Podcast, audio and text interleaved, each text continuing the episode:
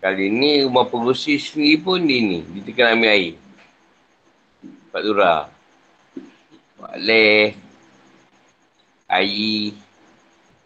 Siapa lagi dia? Syed. Pak Mentua Ayi. Saya tu rumah dia. Ada beberapa bumbung juga. Oh, boleh tahan. Rasa kalau banjir paling dahsyat rumah Alung tu sampai roboh. Di Bunau kot. Roboh rumah. Pindah rumah. Ya, saya kita buat lagi lah. Ha, ni mungkin tak ada. Rasa tu kalau masuk Obama ada kuliah pun dia boleh buatkan juga. Dia bukan duit je lah. Siapa yang nak derma baju ke. Baratan apa-apa ke boleh juga. Kita terima. Sebab kalau hari tu Nasihat tu kira musnah habis lah kan. Ha, kira musnah habis lah. Walaik tu tak tahu lagi keputusan ni. Walaik ni rumah. Tapi sekarang ni nampak taklah tinggi sangat rumah Walaik. Hari dengan saya tu rumah dia habis lah.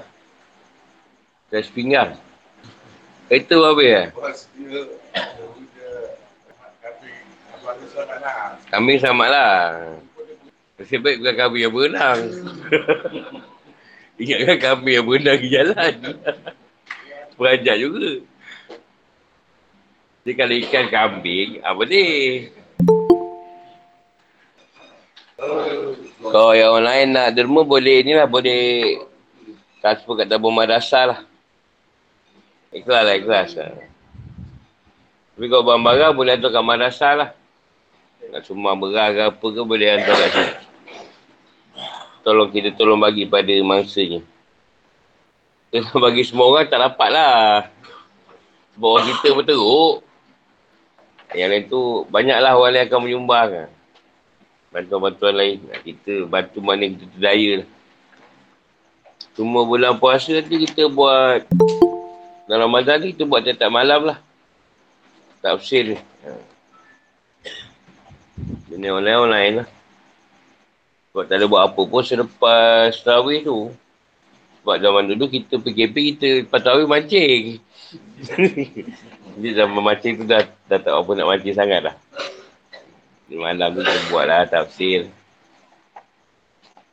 Ada juga pengisian bulan Ramadan. Cuma yang tu, hari Jumat tu macam biasa je lah. Ila Nabi Musa Rasulullah sallallahu alaihi wasallam wa sallam ila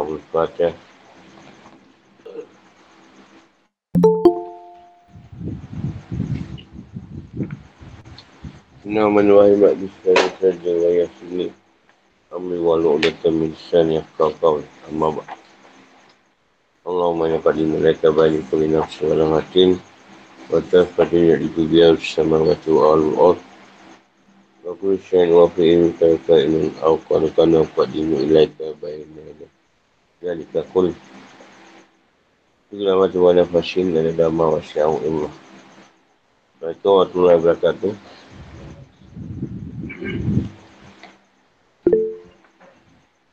Tanya, tanya tak usah kita usah apa lah. Tak jumpa pula. Ha? Oh, itu pak zakat yang banyak itu. Tapi kita tindakan orang-orang munafik yang menyakiti Nabi SAW dan pelurusan pemahaman mereka. Urusan ni macam nak membetulkan pemahaman mereka. Taubah ayat 61. Nak ada? Memang. Minhumul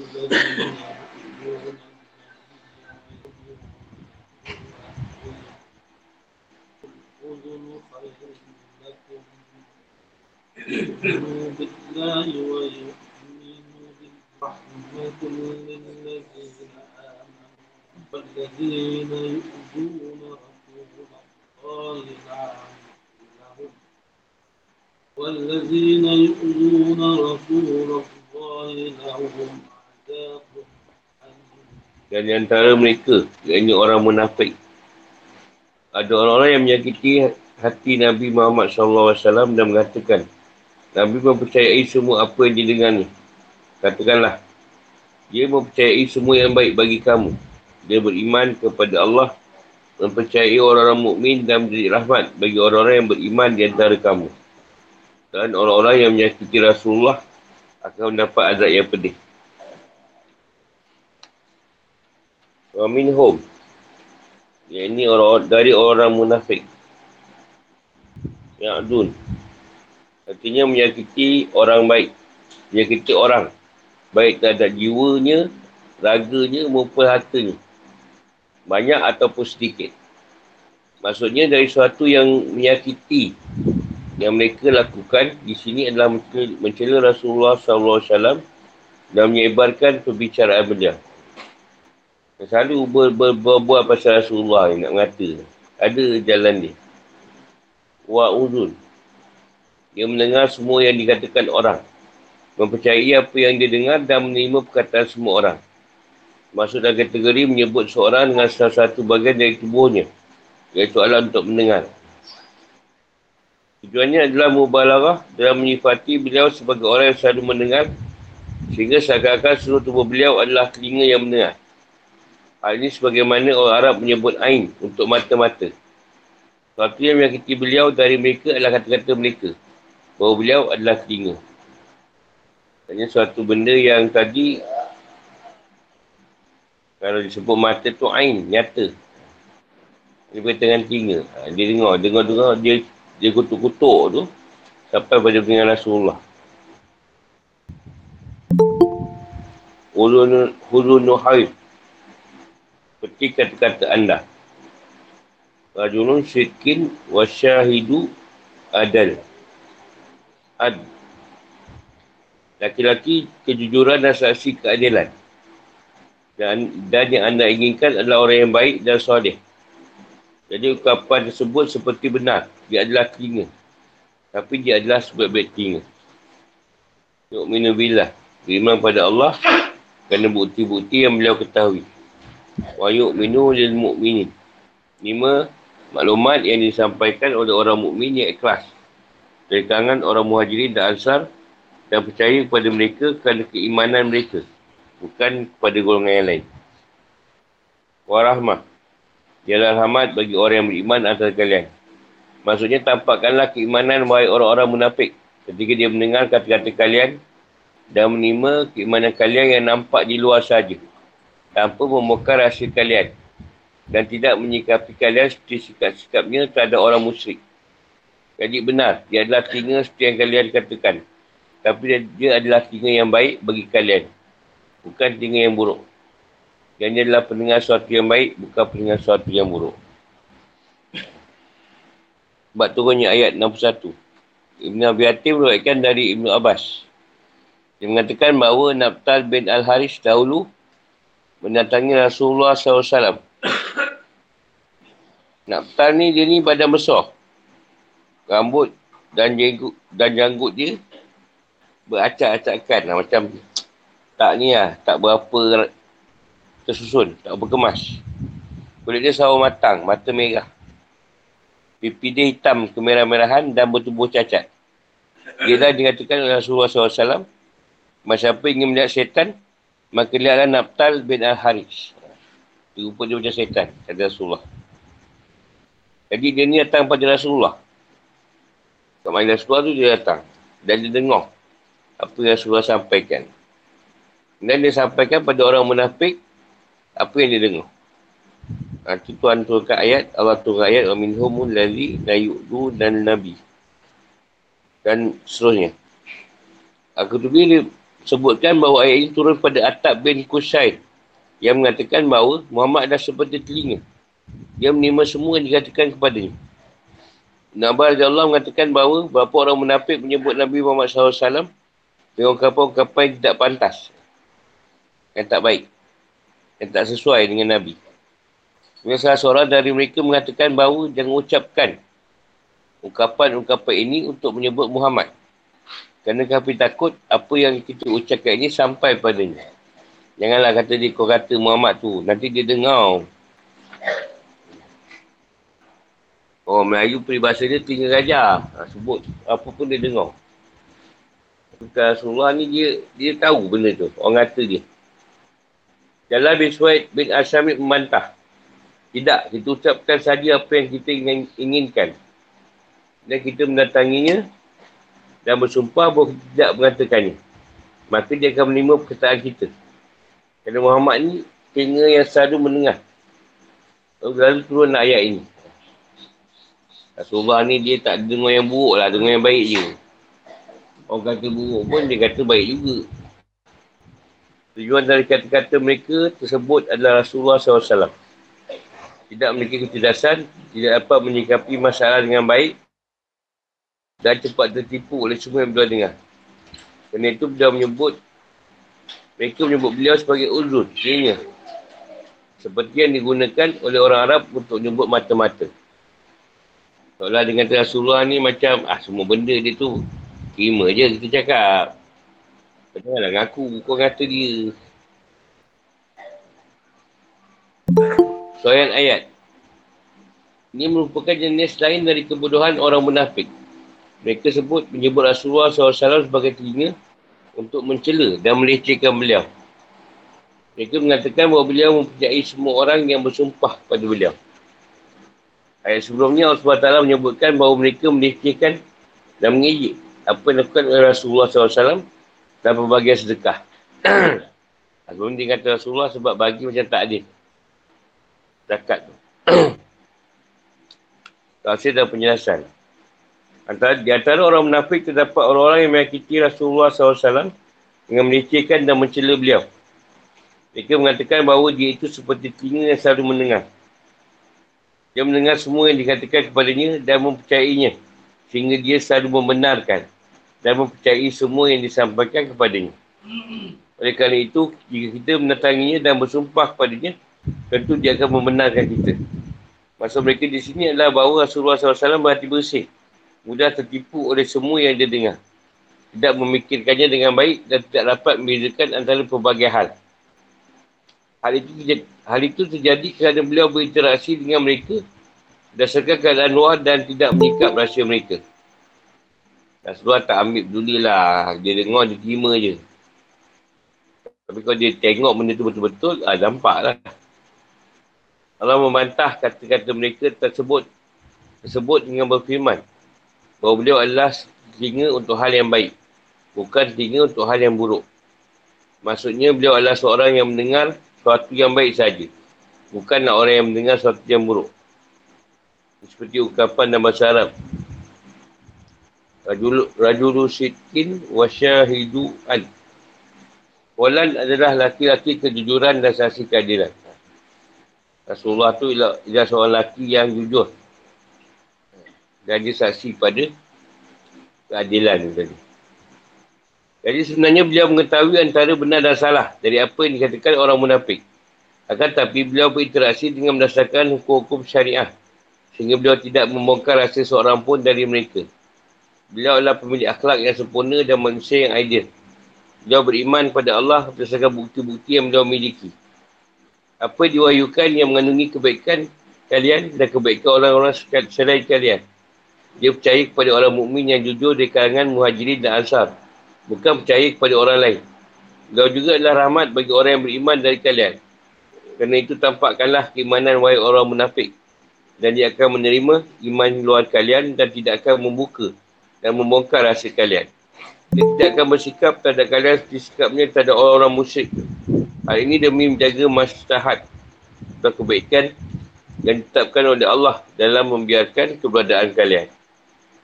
Jadi Rasulullah SAW adalah telinga yang mendengar kebaikan dan rahmat. Dia tidak mendengar dan tidak menerima selain kedua ini. Dia percaya dengan maklumat yang disampaikan oleh orang mukmin dan tidak percaya dengan berita yang disampaikan oleh orang munafik. Dia adalah rahmat bagi orang bagi orang-orang kerana petunjuk beliau. Kerana, kerana mereka menuju apa yang menghantarkan terjadi kebahagiaan dunia dan akhirat.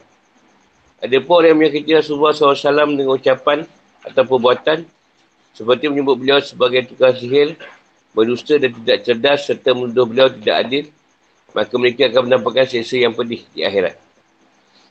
Fikir kehidupan atau hukum-hukum. Ayat Taubah 61 menunjukkan bahawa Nabi SAW adalah pemilik akhlak yang sempurna, memiliki pemahaman yang luas dan dalam, serta memiliki kecerdasan yang luar biasa. Jadi diamnya beliau tak ada orang munafik bukan kerana kebodohan dan tertipu, akan tetapi hal itu kerana suatu hikmah. Iaitu untuk berikan kesempatan kepada orang munafik untuk meninggalkan semua keburukan mereka dengan sendirinya. Dan tidak memberi kesempatan kepada orang musyrik untuk memanfaatkan keadaan orang munafik dan mengatakan bahawa Nabi SAW membunuh orang yang beriman. Ya Rasulullah ni tak nak lah. Tak nak ambil satu tindakan tanpa ada bukti. Walaupun dia tahu orang munafik ni macam mana. Dan di atas juga menunjukkan bahawa Nabi SAW ini adalah telinga untuk kebaikan. Bukan untuk keburukan. Dia mendengar apa yang mengandungi kebaikan dan dia tidak mau mendengar keburukan dan kerosakan. Dia juga merupakan rahmat bagi orang mukmin dan biarlah boleh beri petunjuk pada mereka untuk menuju kebahagiaan di dunia dan di akhirat. Dan di atas juga mengajarkan bahawa Nabi SAW tidak percaya begitu saja pada maklumat dari orang munafik. Dia juga tidak percaya tak ada apa yang mereka katakan walaupun mereka menegaskan ucapan mereka dengan sumpah. Namun akak Nabi SAW menghalangi beliau untuk menghadapi orang-orang dengan apa yang tidak mereka sukai. Sehingga beliau bersikap menyikapi orang munafik dengan keadaan luar mereka dan tidak berlebih-lebihan dalam memeriksa keadaan batin mereka. Yang bercerita kudik je. Dia tak tengok batin macam mana. Allah memberi Nabi SAW tiga sifat. Iaitu beriman kepada Allah, percaya kepada orang mukmin. Maksudnya menerima maklumat mereka dan mengasihi orang-orang yang menjadi mengasihi orang yang beriman. Sifat ini mengharuskan beliau menjadi telinga yang mendengar kebaikan. Di ayat di atas juga dapat disimpulkan bahawa menyakiti Rasulullah SAW dan perkara yang berkaitan dengan risalah beliau adalah sebuah kekafiran yang mengakibatkan pelakunya mendapat siksa yang berat. Ada pun menyakiti dengan puatan ringan yang berkaitan dengan diri beliau, sisi kemanusiaan beliau dan kebiasaan duniawi beliau. Juga menyakiti keluarga beliau, perbuatan ini adalah haram. Namun tidak mengakibatkan kekafiran. Misalnya takkan berapa sahabat yang menyakiti beliau, kerana mereka terlalu lama berada di rumah beliau. Hal ini seperti yang disebutkan dalam firman Allah SWT. Sungguh yang demikian itu adalah mengganggu Nabi. Sehingga dia, ini Nabi malu padamu untuk menyuruhmu keluar. Azab 53.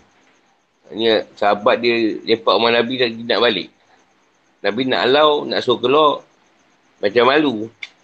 Biar je lah. Juga seperti memanggil beliau dengan suara keras. Dan memanggil beliau dengan nama saja. Macam firman Allah SWT. Ya orang yang beriman. Janganlah kamu meninggal suaramu lebih suara Nabi. Dan janganlah kamu mengatakan bahawa kepadanya dengan suara keras. Sebenarnya kerana suara sebagai kamu tak ada yang lain. Nanti pahala segala amalmu boleh terhapus. Jangan kamu tidak menyedari.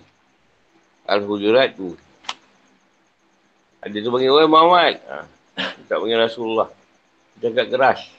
Rasulullah. Tak, tak ada ni. Tak lemah lembut. Eh, dah habis. Ini nak tanya.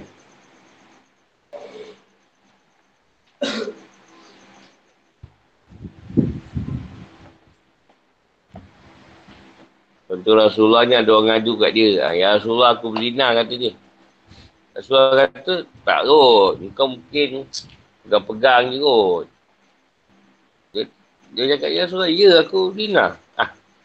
Ah, mungkin kau tu kau tu kau tahu tak dia kata berzina macam mana. Ada tiga orang tu macam marah lah. Rasulullah macam cakap lain. Jadi Rasulullah betul aku ni, Aku buat benda ni semua. Ah boleh Rasulullah terima. Kadang ada yang buruk pun Rasulullah kata benda tu tak buruk lagi. Ha. Sampai orang tu sini mengaku. Memang aku buat lah kata dia. Ha.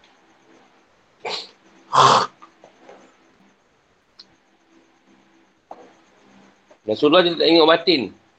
Tengok zahir dia. Dia kata tengok batin, semua dia nampak. Tengok ah, ya. Dia tahu orang munafik. Ah, yelah. Ada yang tanya? Tak ada.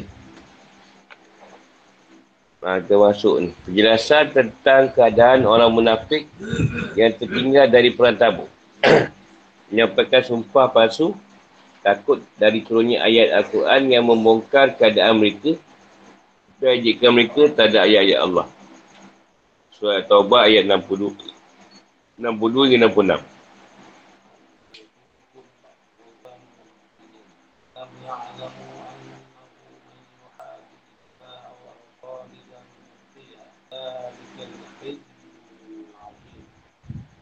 يحذر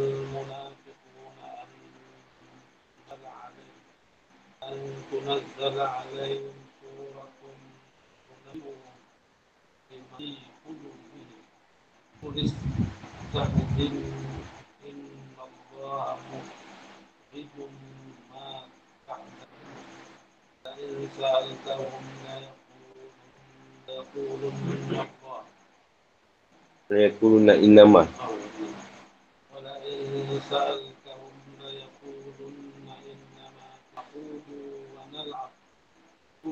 أبالله وآياته ورسوله لا تعتذروا قد كفرتم بعد إيمانكم إن تعفوا عن طائفة نعذب طائفة بأنهم كانوا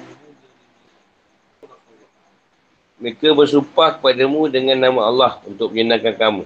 Pada Allah dan Rasulnya lebih pantas mereka mencari keredaannya jika mereka orang mukmin. Tidakkah mereka orang munafik mengetahui bahawa, bahawa barang siapa minta Allah dan Rasulnya, maka semuanya adalah kejahanamlah baginya. Dia akan kekal di dalamnya. Itulah kenaan yang besar. Orang munafik itu takut jika diturunkan suatu surah yang menerangkan apa yang tersembunyi dalam hati mereka. Katakanlah kepada mereka, teruskanlah Teruskanlah berolok-olok terhadap Allah dan Rasulnya. Sebenarnya Allah akan mengungkapkan apa yang kamu takuti itu. Dan jika kamu tanyakan kepada mereka, saya mereka akan menjawab, sungguhnya kami hanya bersenda gurau dan bermain, bermain-main saja. Katakanlah mengapa kepada Allah dan ayat-ayatnya serta Rasulnya kamu selalu berolok-olok. Tak perlulah kamu minta maaf kerana kamu telah kafir serta beriman. Jika kami maafkan sebagian dari kamu dan telah bertaubat, Nescaya kami akan mengazab golongan yang lain. Kerana sungguhnya mereka adalah orang-orang yang selalu buat dosa. Ya alifuna billah ilakum yardukum. Bicara ini tujukan kepada orang mukmin. Artinya agar kalian reda terhadap mereka. Allah wa rasulu ahakku an yurdu. Pada Allah dan Rasulnya lebih patut mereka cari keredaannya dengan taat dan tunduk. Maksudnya, dia bertitik dalam manusia, baiklah kau cari keadaan Allah dan Rasul. Itu lebih utama. Yadu adalah kerana tidak dapat terpisahnya antara keadaan Allah dan Rasul. Keadaan tak ada Allah dan Rasul ni, dia terikat. Ha. Allah ni Tuhan, Rasul tu pesuruh dia. Nak, nak redha kena pada dua keadaan. Ada orang dia pada Allah, tapi pada Rasul tidak. In kanu mu'minin. Jika mereka adalah orang-orang yang benar-benar beriman. Alam ya'lamu anna. Artinya menentang. Katanya masing-masing berada di sisi yang berbeza dengan lawan dan musuhnya. Ya Zaru. Takut atau waspada dari sesuatu yang akan terjadi. Antuna zala alaihim. Akan diturunkan mereka iaitu orang mukmin. Suratun Nabi'uhum bima fi kulubiyah. Suatu surah yang menerangkan apa yang tersembunyi dalam hati mereka berupa kemunafikan. Akan tapi mereka tetap saja mengejek. Mereka risau kalau ada surah tentang isi hati mereka, orang munafik ni. Istahzi. Istahzi'u. Ini adalah perintah yang maksudnya adalah ancaman. Inna Allaha muhurij. Sebenarnya Allah menampakkan sesuatu yang tidak terlihat dan tersembunyi. Ini mencakupi apa yang tersembunyi di dalam dada mengeluarkan biji dari dalam bumi dan mengeluarkan seorang dari negerinya. Matah Zarun. Apa yang kalian takuti? Iaitu dia menampakkan kemunafikan kalian. Wala'in sa'al tuhum. Dan jika kamu tanyakan kepada mereka tentang jika mereka terhadapmu dan terhadap Al-Quran, jika mereka ikut berjalan bersamamu menuju tabuk. Raikulun. Tentulah mereka akan menjawab dalam rangka memberi alasan. Innama kunna nahudu wa nal'ab. Sebenarnya kami hanyalah bersenda gurau dan main-main saja untuk mengisi perjalanan. Dan kami tidak serius dengan kata-kata kami. Al-Haudu. Masuk dalam air atau ke dalam lumpur. Kata mereka ini banyak dipakai dalam kebatilan. Kerana dalamnya mengerti mendatangi bahaya. Maksudnya adalah banyak melakukan perbuatan tidak ada manfaatnya. Dan kira tidak diberi maaf atasnya. Ada orang boleh beruluk-uluk atau main-main dengan Rasul Allah dan Rasul ni tadi. Eh, kau tak cakap macam tu. Eh, kita orang gurau je. Innafu an ta'ifatin minkum. Kami maafkan sekelongan dari kalian kerana keikhlasan mereka dan sahabat mereka seperti Mahis bin Himyah dan Azib Ta'ifat. Saya kami akan mengazab dengan yang lain. Ta'ifah ni adalah seorang orang yang seluruh orang dan potongan dari suatu. Annahum kanu mujrimin. Sebabkan mereka adalah orang yang selalu dalam kebenafikan dan selalu mengejek. Sebab turunnya ayat. Ibn Munzir meriwayatkan dari kata dah dia mengatakan bahawa disebutkan kepada kami bahawa seorang lelaki dari orang munafik mengatakan bahawa tentang orang-orang yang tertinggal dari perang tabuk yang turun sejumlah ayat pada mereka. Demi Allah, sungguhnya mereka adalah orang terbaik dan orang mulia dari kami. Seandainya yang dikatakan oleh Muhammad benar, sungguh mereka. Sungguh mereka lebih buruk dari keledai. Seorang lelaki muslim yang mendengar kata-kata itu pun menyahut. Demi Allah, sungguhnya apa dikatakan oleh Muhammad adalah benar. Dan sungguh engkau lebih buruk dari keledai. Dan dia segera mendatangi Nabi SAW dan menyampaikan kata-kata orang munafik tadi kepada beliau. Nabi SAW mengutus seorang untuk memanggil orang munafik tadi. Lalu beliau bertanya kepadanya, apa yang buat mengatakan hal itu? Orang munafik itu langsung melaknat dirinya dan bersumpah dengan nama Allah. Bahawa tidak mengatakan hal itu. Lagi-lagi musyrik itu pun mengatakan bahawa, Ya Allah, benarkanlah orang yang jujur dan dusakanlah orang yang dusa. Ha, lalu Allah tu ayat ni. Ya pun Nabilah ilakum yadu, yadukum. Kisah ini juga diwakilkan oleh Asudi. Sebab tu ni ayat 65. Ibn Hatim melakukan dari Ibn Umar radhiyallahu Dia mengatakan bahawa suatu hari seorang lelaki menafik mengatakan bahawa tentang perangan tabuk. Ketika orang sedang duduk, kami tidak pernah melihat kitab suci Al-Quran. Kami juga tidak pernah melihat orang yang lebih rakus, lebih pendusta dan lebih pengecut ketika bertemu musuh daripada mereka. Seorang lelaki yang mendengarnya mengatakan bahawa engkau dusta. Adalah seorang menafik. Sungguh aku akan beritahukan hal ini kepada Rasulullah SAW. Lalu kejadian, kejadian itu sampai pada Rasulullah SAW. Betul ayat di atas. Ada ayat lain, nama lelaki munafik itu adalah Abdullah bin Ubay. Nama yang benar adalah Wadiyah bin Sabit. Kerana Abdullah tidak ikut dalam perang tabuk. Nathan juga diwakilkan dari Ka'ab bin Malik. Mahish bin Himyar mengatakan bahawa Sungguhnya aku ingin setiap orang dari kita dipukul seratus kali sebagai syarat agar kita selamat dari tunjuk Al-Quran tentang kita. Lalu kata-katanya itu sampai pada Nabi SAW. Orang menafik tersebut mendatangi beliau dan menyampaikan alasan mereka tentang kejadian itu. Lalu Allah turunkan ayat dan tak tajiru. Dan Mahish bin Imiyah dia maafkan oleh Allah. Lalu dia diberi nama Abdul Rahman. Dia minta pada Allah untuk terbunuh syahid. Dan tidak diketahui jika dia terbunuh. Lalu dia terbunuh pada perang yang mamah dan tidak ada yang tahu tentang terbunuhnya kecuali orang yang membunuhnya. Asudi mengatakan bahawa sungguh seorang munafik mengatakan bahawa demi Allah ini aku serahkan untuk dijilid seratus kali agar tak turun kepada kami sedikit pun yang bokar keadaan kami. Dan itu ayat ini. Kalau boleh mena- kemunafikan dia ni orang jangan tahulah. Yang Allah turunkan ayat.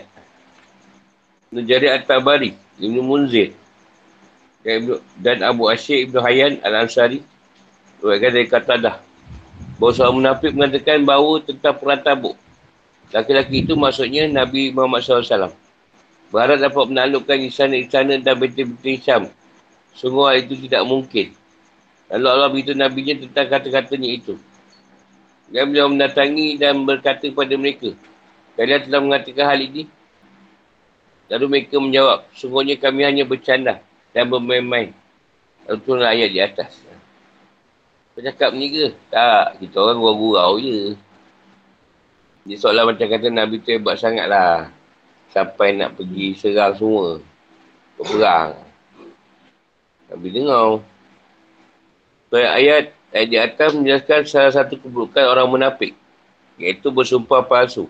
Memusi Allah dan Rasulnya takut dari turunnya Al-Quran yang membongkar hakikat mereka dan mengejek ayat-ayat Quran. Secara umum ayat ini, ayat di atas menjelaskan keadaan orang munafik yang tertinggal dari perang tabuk. Abu Hashim bin Hayam meluatkan dari Qatadah mengatakan bahawa surat ini dahulu disebut dengan Al-Fatihah. Membongkar keburukan. Yang membongkar keburukan orang-orang munafik. Ia juga disebut dengan nama Al-Munbiah. Pemberitahu. Dan dia memberitahu keburukan dan cacat-cacat orang munafik. Surat Taubah ni membongkar Orang orang munafik ni. Yang munafik takut. Tafsir dan penjelasan. Allah SWT bicara kepada orang mukmin dengan menjelaskan bahawa orang munafik menyampaikan sumpah sumpah palsu agar orang mukmin senang dengan mereka. Padahal Allah tahu bahawa mereka adalah para pedusta. Sumpah palsu mereka ini menunjukkan bahawa mereka dalam keadaan tidak nyaman. Menafikan mereka tampak dan hakikat mereka pun terbongkar. Mereka bersumpah pada kalian dengan minta maaf dari apa yang keluar dari mereka. Baik berupa ucapan maupun perbuatan. Untuk buat kalian redoh. Padahal Allah dan Rasulnya lebih berhak untuk dibuat redoh daripada orang mukmin. Redoh Allah dan Rasulnya tidak dapat. Ini dapat mereka dapat. Redoh Allah dan Rasulnya ini dapat mereka. Mereka boleh dapatkan dengan ketaatan. Tunduk iman yang jujur dan amal soleh. Untuk memberitahu bahawa membuat Rasulullah SAW reda juga secara otomatik membuat Allah reda. Siapa buat Nabi reda, Allah si reda pada kita. Ini seperti firman Allah SWT. Bahawa siapa mentaati Rasul, yang ini Muhammad, maka sungguhnya dia telah mentaati Allah. Anisa 80. Hari ini kerana sumber risalah, perintah dan larangan ada satu. Beda Allah dan Rasulnya ini mereka dapatkan jika mereka benar-benar beriman. Seorang yang mereka katakan dan sumpahkan. Jadi orang yang beriman hendaknya membuat Allah dan Rasulnya reda. Jika tidak, dia berdusta. Dan Allah SWT menyampaikan teguran keras terhadap orang munafik dengan menjelaskan bahaya dari perbuatan yang mereka lakukan. Ini menunjukkan sangat buruknya perbuatan mereka dan sangat ngerinya bahasan yang mereka dapatkan. Allah berfirman, Alam ya'lamu anna. Tapi tidaklah. Tidakkah orang munafik itu sudah mengetahui dan memastikan bahawa orang yang musi Allah dan Rasulnya serta menentangnya dengan melanggar batas-batasnya atau mencela Rasulnya pada perbuatan beliau. Seperti ketika, beliau membagikan sedekah atau mencela akhlak beliau. Seperti kata-kata mereka. Dia adalah tinggi yang mendengar. Semua dikatakan kepadanya. Dan berada di arah yang berlawanan dengan Allah dan Rasulnya. Maka bahasanya adalah kekal di neraka jahanam. Dengan dihinakan dan diseksa di dalamnya. Kisah tersebut merupakan kehinaan dan kesesaraan yang sangat besar. Sebenarnya orang munafik mengetahui hakikat mereka. Itu mereka tidak beriman pada Allah dan Rasulnya dan mereka melakukan kebenaran wahyu, gelisah dan kacau. Keraguan dan kegelisahan tersebut buat mereka selalu berhati-hati dan ketakutan. Ini itu Allah SWT menyebut mereka dengan firmannya. Ya zarul munafikun dan seterusnya. Orang munafik takut dan khawatir jika turun satu surah yang menyingkap hakikat mereka bongkar rahsia mereka dan menjelaskan tentang kemunafikan mereka. Yang disebut dengan Al-Kashifah, penyingkap. Al-Fatilah, membongkar keburukan Al-Munbiah, pemberitahu. Surah At-Taubah ni lah. Yang memberitahu orang mukmin tentang apa yang ada di dalam hati orang munafik. Dan tentang hakikat mereka sehingga hakikat dan rahsia mereka pun terbongkar dan tersingkap. Terima Allah, Ya Zaru Munafik Al-Munafikun. Adalah kabar bukan perintah. Dalilnya adalah ayat setelahnya. Iaitu inna Allah muhrijun ma tazdaru. Kerana mereka kafir disebabkan sifat keras kepada mereka. Imannya inna Allah muhrijun ma tazdaru Artinya Allah menampakkan apa yang kalian takuti. Iaitu menampakkan kemunafikan kalian. Namun mereka selalu saja menitikan Al-Quran. Nabi SAW dan orang mukmin. Sehingga kami bersama kamu. Tapi kami hanya berolok-olok. Al-Baqarah 14. Allah mengancam mereka dengan firmannya. Katakanlah kepada mereka. Kulis tahdi, tahdi'um. Katakanlah kepada mereka, Wahai Muhammad, ejiklah ya, Allah. Sebagaimana yang kalian inginkan. Kalimat ini adalah perintah dan bersujud adalah ancaman. Sungguhnya Allah menampakkan apa yang kalian takutkan akan terjadi. Jika menurunkan ayat kepada Rasulnya yang membongkar keburukan kalian dan menjelaskan keadaan kalian. Seperti firman Allah SWT. Atau apakah orang di dalam hatinya ada penyakit mengira bahawa Allah tak akan menampakkan kedengkian mereka. Yang sekiranya kami kenaki. Saya kami perlihatkan mereka kepadamu, Muhammad. Sehingga kau benar-benar dapat mengenal mereka dengan tanda-tandanya. Dan kau benar-benar akan mengenal mereka. Dari segala nada, dari nada bicara. Dan Allah mengetahui segala perbuatan kamu. Muhammad 29 hingga 30. Dan Allah bersumpah. Jika kau wahai rasul bertanya kepada mereka tentang ucapan. Dan jika mereka tersebut. Pasti mereka akan beralasan. Bahawa mereka tidak serius dengan ucapan tersebut. Sekadar bercanda kadang bergurau senda atau bermain-main dengan tujuan untuk menghiburkan diri. Jadi Allah mencela mereka dan mengingkari perbuatan mereka tersebut dengan firman-Nya. Quli abillah wa ayati wa rasul kuntum tastahzi'un. Maksudnya bahawa semua ini bukan perkara olok-olok dan ejekan. Apakah kalian tidak menemukan hal lain untuk jadikan bahan ejekan? Sungguhnya, mengejek Allah ayat-ayatnya dan rasulnya adalah benar-benar kekafiran. Maksudnya mengolok-olok dan mengidik Allah adalah mengolok-olok ketika menyebut nama, sifat-sifat dan hukum-hukum Allah SWT. Maksudnya ayat Allah adalah Al-Quran dan seluruh hukum syariat di dalam agama Islam. Maksudnya mengolok-olok rasulnya dapat diketahui dengan jelas. Iaitu seperti memperdekirkan risalah, pengetahuan, akhlak dan perbuatan beliau. Jadi ucapan kalian bukanlah alasan atau uzur yang dapat diterima. Janganlah kalian beruzur dengan ucapan tersebut atau yang lain selama-lamanya untuk dapat bebaskan diri dari dosa besar ini. Kerana sebenarnya kalian telah menjadi kafir dan kafiran kalian pun telah nampak. Sebenarnya kalian sebelumnya telah menampakkan keimanan dan keadaan kalian pun telah jelas bagi seluruh orang. Dengan Allah SWT. Dan tak taziru. Adalah untuk mencela. Saat-saat Allah berfirman kepada mereka, janganlah kalian melakukan apa yang tidak bermanfaat. Jika kami memaafkan sebagian dari kalian kata buat mereka yang ikhlas seperti Mahish bin Himyah. Tentulah kami akan mengazab sungai yang lain kerana mereka tetap dalam kemunafikan. Tetap melakukan dosa-dosa dan buat jahat terhadap diri mereka sendiri dan orang lain. Jadi disiksanya kalian adalah kerana kejahatan kalian sendiri. Fikir depan atau hukum. Di atas menunjukkan berapa hal berikut. Satu. Sejumlah kebetulan orang munafik iaitu bersumpah dengan sumpah-sumpah palsu memusi Allah dan Rasulnya, melecehkan Al-Quran, Nabi dan orang mukmin. Takut dari turunnya surah yang membongkar hakikat mereka dan beralasan bahawa mereka hanya bercanda dan bermain-main. Yang terakhir ini merupakan pengakuan mereka terhadap buatan dosa. Bahkan ini merupakan alasan yang lebih buruk dari dosa. Dua, tak diterimanya gurauan yang melecehkan agama dan hukum-hukumnya. Membicarakan hal-hal batin tentang Al-Quran dan Rasulnya dan sifat-sifat Allah adalah kekafiran. Tak ada perbezaan pendapat di kalangan umat ini bercanda dan bermain dengan sesuatu yang buat kafir adalah kekafiran. Kerana bercanda dan main-main adalah saudara kebatilan dan kebodohan.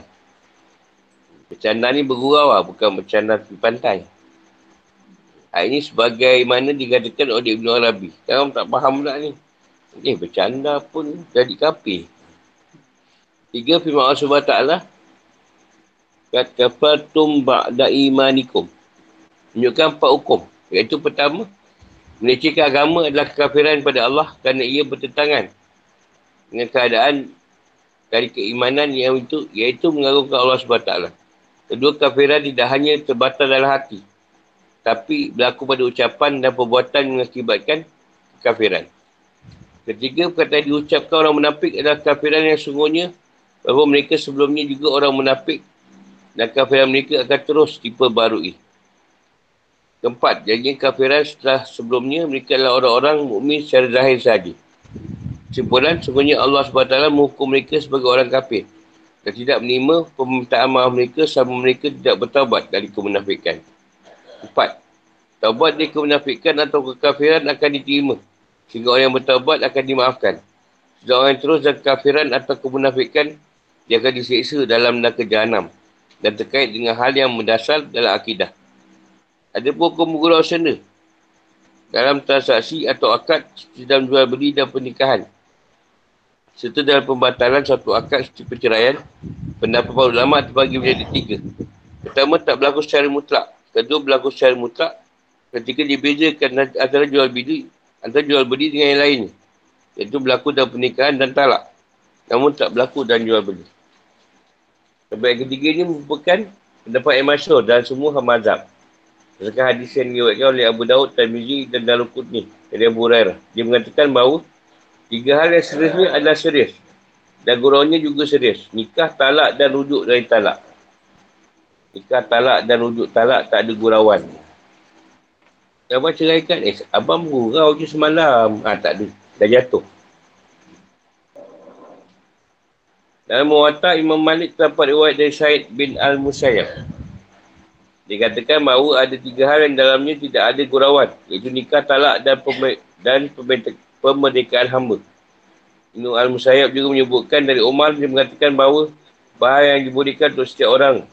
Mereka akan budak, talak, nikah dan nazar. Lima ayat. Ya rifu nabillahi lakum. Mengandungi petunjuk tentang diterimanya sumpah seorang. Walaupun tidak mengharuskan adanya keredaan dari orang yang mendapatkan sumpah. Sumpah adalah hak bagi orang yang dituntut. Ayat di atas juga terkandung. Bahawa sumpah adalah dengan Allah Azza wa Jalla. Nabi SAW bersabda dalam hadis mutafak mutafak alaih dari Ibnu Umar. Siapa bersumpah, maka naklah bersumpah dengan Allah atau naknya dia diam. Dan masa siapa yang mendapatkan sumpah, maka naknya dia membenarkannya, iaitu dengan melaksanakan isi sumpah itu. Baik, Buhari dan Muslim.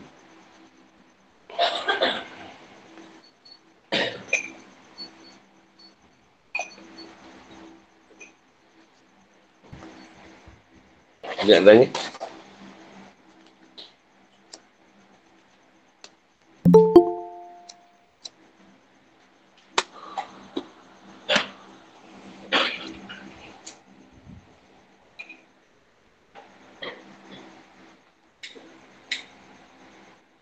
Agama ni tak boleh dibuat senda gurau.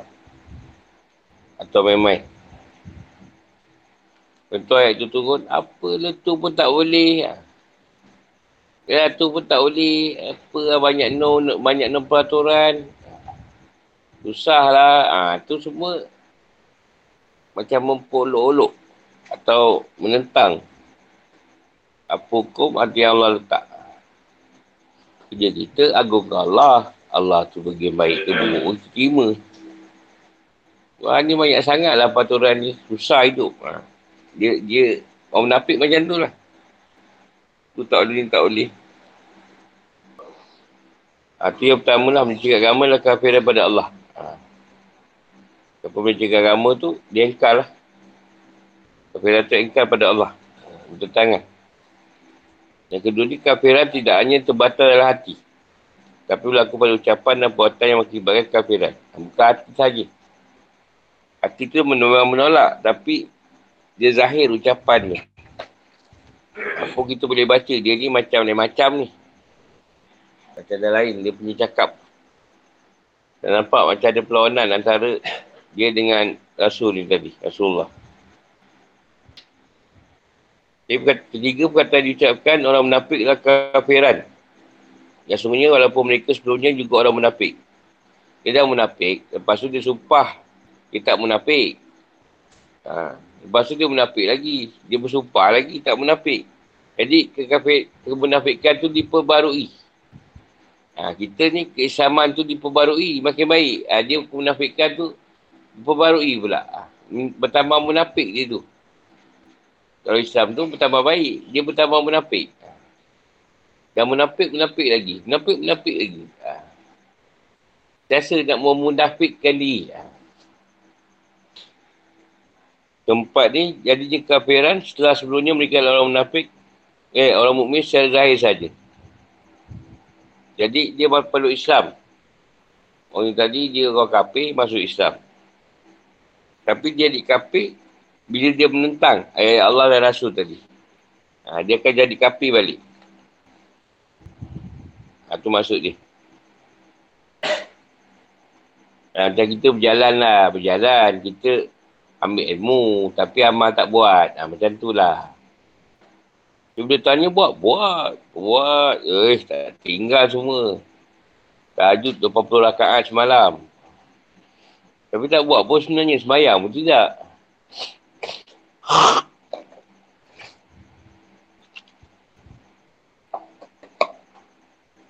Dia dah kafir, masuk Islam, dia kafir balik. Tapi kafir bukan makna mutad. Tapi Islam ni zahir sajalah. Batinnya tidak Islam. Jadi golongan ni Allah hukum dia sebagai orang yang ingkar atau orang kafir. Selagi mereka tak bertaubat. Jadi kalau menafik pun Allah terima taubat tu. Tiga perkara ni tak boleh gurau. Sena gurau tak boleh. Nak berolok tak boleh. Cerai, eh nikah. Cerai dengan tak talak ni. Atau jual beli. Jual beli tak termasuk lah. Yang Nabi sebut yang yang penting tu tiga. Nikah, talak dan rujuk dari talak. Tu tak boleh buat gurau. Kau banyak kes sekarang nak nikah-nikah. Lepas tu pun lelaki tak datang. Kan? Ustaz Yadik lah. Badan pun dah siap. Ha, kan buat gurau tu. Ingat main-main apa. Orang dah jemput semua, dah siap semua. Kau pula tak datang nanti lelaki. Dah terpaksa jamu je lah. Ada kes jumpa. Dua tiga kes. Banyak lah, banyak sebenarnya. Yang kat dekat ni satu tiga kes tu. Tak jamu je lah orang datang tu. Tapi tak nikah. Ha, tu buat main tu. Nikah dia buat main. Cerai pun tak boleh. Ha. Suka nak gurau-gurau pasal cerai ni. Kalau kau beli barang Shopee lagi jatuh talak tu. Macam gurau tu. Barang Shopee pun kau nak kira cerai. Dia gurau pada dia. Bukan betul. Saja gurau lah. Bila saya beli barang Shopee. Kau beli lagi. Cerai lah. Kita. Buat main tu. Dia cakap tu bukanlah betul. Main-main. Saja. Ha, tu pun tak boleh. Rujuk pun tak boleh. Jom kita rujuk. Lepas tu, ha, tak edit lah. Mengenangkan perangai kau ni tak edit lah. Tapi cakap nak rujuk. Tak rujuk-rujuk je. Kan di gua buat-buat gurau atau main-main. Banyak lagi lah. Nak dicontohkan. Tapi hal Allah dan Rasul memang tak ada diolok-olokkan.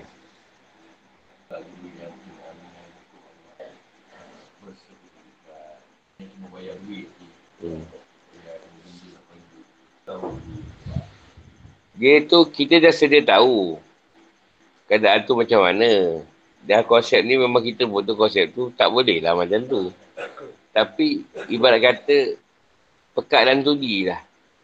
Jadi kita ni tahap keadaan sekarang ni uh, kuasa kita dengan, dengan hati. Dia katakan lemahnya iman tadi pertama dengan hati kan kita tolak dengan hati lah. Cakap jadi gaduh. Dan cakap pun tidak akan diterima. Dan banyak banyak benda yang akan disabitkan dengan kita pula. Kalau kita berkata-kata je. Ha. Jadi semalam iman tu dengan hati kita lah. Kalau ada kuasa dengan tangan kan. Atau dengan perkataan. Dengan perkataan pun banyak masalah ambil. Ha, dia macam hukum ni buat olok lah. Dia main-mainkan je hukum tu. Zina uh, berhalwat dulu kahwinkan je kan. Okey jugalah. Nah, sekarang bayar denda lah RM2,000 ke. Dah lah. Jadi orang syok lah. Yang ada duit lah. Ha, jom lah paling kuat RM2,000. Kau sibuk, kau sibuk. Allah maklum lah ke tuan RM2,000 ke. Benda ribat pun dia buat main. Ha, benda ribat pun dia buat main. Tak payahlah kita cerita yang benda-benda macam ni.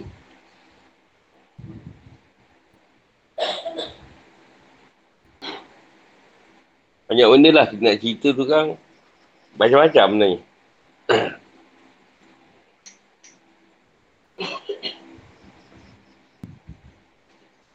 Sumpah pun sama lah. Tak ada buat main. Itu nazar. Kalau tak bersumpah dengan nama Allah, tak payah bersumpah. Ha. Bersumpah tu mesti dengan nama Allah. Kalau tak Rasulullah kata, diam je lah. Tak payah bersumpah. Sumpah Allah. Abang tak ni tau. Ha. Ayat surah ni tak payah sebut lah. Dalam ni satu guna ayat tu. Sumpah Allah.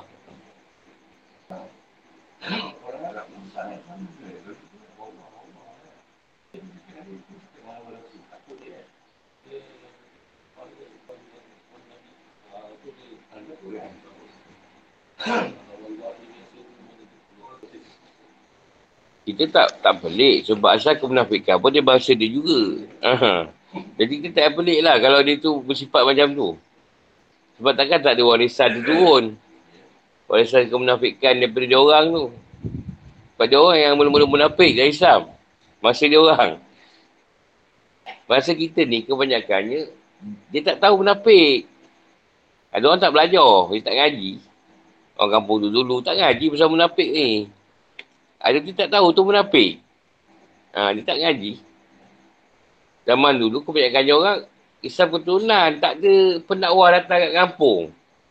Zaman tu manalah ada orang nak berdakwah kampung-kampung. Jadi Islam je lah. Islam yang dia ajar je lah dia buat. Sebab ilmu tak tahu. Tu yang dulu ipis zaman ipis. Ipis tapi Islam ni tapi ipis ni, ha, anaci ke, ipis ke, ipis yo, ha, semua tu sama lah tu. Zaman ipis dia pun gambar kasih bebas semua. Zaman ipis tu dia gambar kasih bebas, apa semua macam tak bertuhan juga. Cuma di Malaysia ni ipisnya lebih kepada Islam lah. Dia, oh Islam lah. Tapi ipis. Saya tak jumpa zaman tu, tu Abang jumpa lah. Tak, mungkin Abang kau jumpa kot. Ha, saya dah, dah dah tak jumpa tu. Zaman tu kan.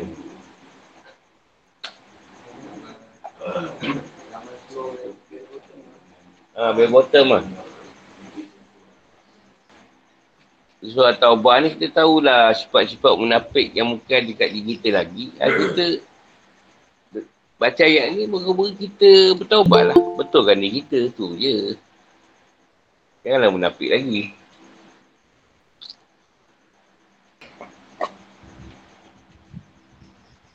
Tanya lagi tak?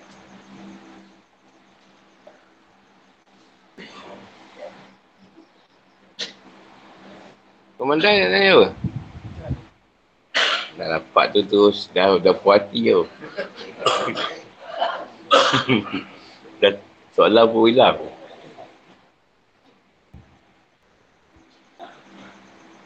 Sampai situ dulu lah. Salam sambung di lain masa. Assalamualaikum warahmatullahi wabarakatuh.